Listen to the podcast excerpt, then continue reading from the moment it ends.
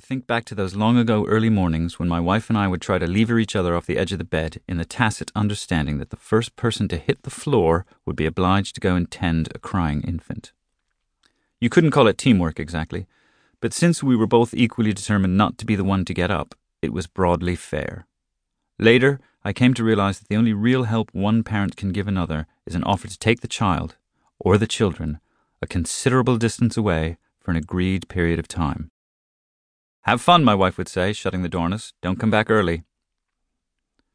I should really use a separate word to signify the kind of parenting I do when my wife isn't around to share in the joy of it. For lack of a better term, let's call it fathering. These intervals tend to differ in tone and style from co parenting, and often end with me listing things we needn't tell Mum about.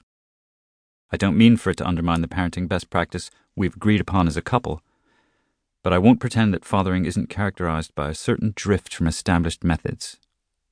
I just do whatever works, even after it stops working. On a typical Saturday, I find myself at a loose end in London with my three children and my friend Mark, who is visiting from America. My wife, meanwhile, is working in her bookshop all day. We have already dropped by for a visit, and we have already been asked to leave. I've made no further plans. Our options are subsequently curtailed by rain. The children are hungry.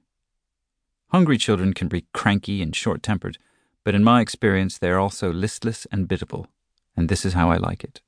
If you keep promising them food, they will keep walking. They might complain, but they lack the energy for real rebellion. So I'm strolling through the pouring rain with three slope shouldered boys moaning and dragging their heels behind me. This, I think, is about as good as it gets.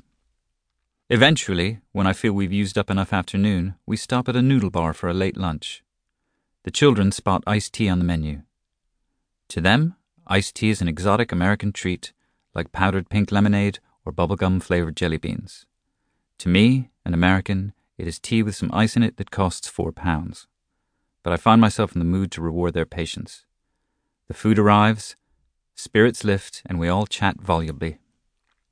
A strange sense of fatherly competence begins to steal over me. Only later in life will I come to recognize this feeling as a bad omen. There is a lull after the plates have been cleared when the waiter seems to forget all about us. I'm trying to carry on a conversation with Mark, but the younger two, their blood sugar levels restored, have begun to poke each other with chopsticks as part of a game that is rapidly getting out of hand. I threaten to separate them. When they continue, I carry out my threat deftly sliding them apart and sitting down on the bench between them. As soon as I resume the conversation, they start poking each other behind my back. Then they start poking me. When I turn to remonstrate with the youngest one, the oldest one leans across the table and sticks the point of a chopstick in my ear. This, I decide, is a step too far. I accept that there must be something inherently amusing about my sense of humor deserting me. I don't know why this is. No one laughs when my wife has a sense of humor failure, sometimes not for the rest of the week. But the children are hysterical, giggling maniacally and poking me over and over again with chopsticks, in the ribs, in the arms, in the side of my head. I am hissing for them to stop and doing my most threatening eyebrows. More than once I try to restore order by saying, Okay, I'm serious now. But this only makes them laugh louder and poke harder. If I'm quick enough, I can snatch a chopstick away. After a few minutes, I have a big handful. But this is a noodle bar.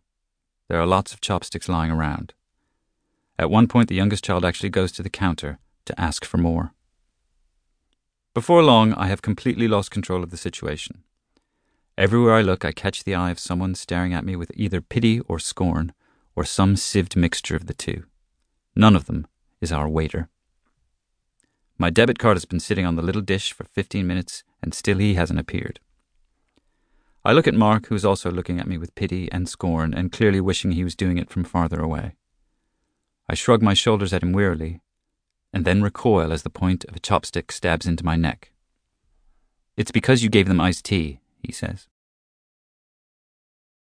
When you have young children in London, most weekends break down into a basic binary choice Science Museum or dinosaurs.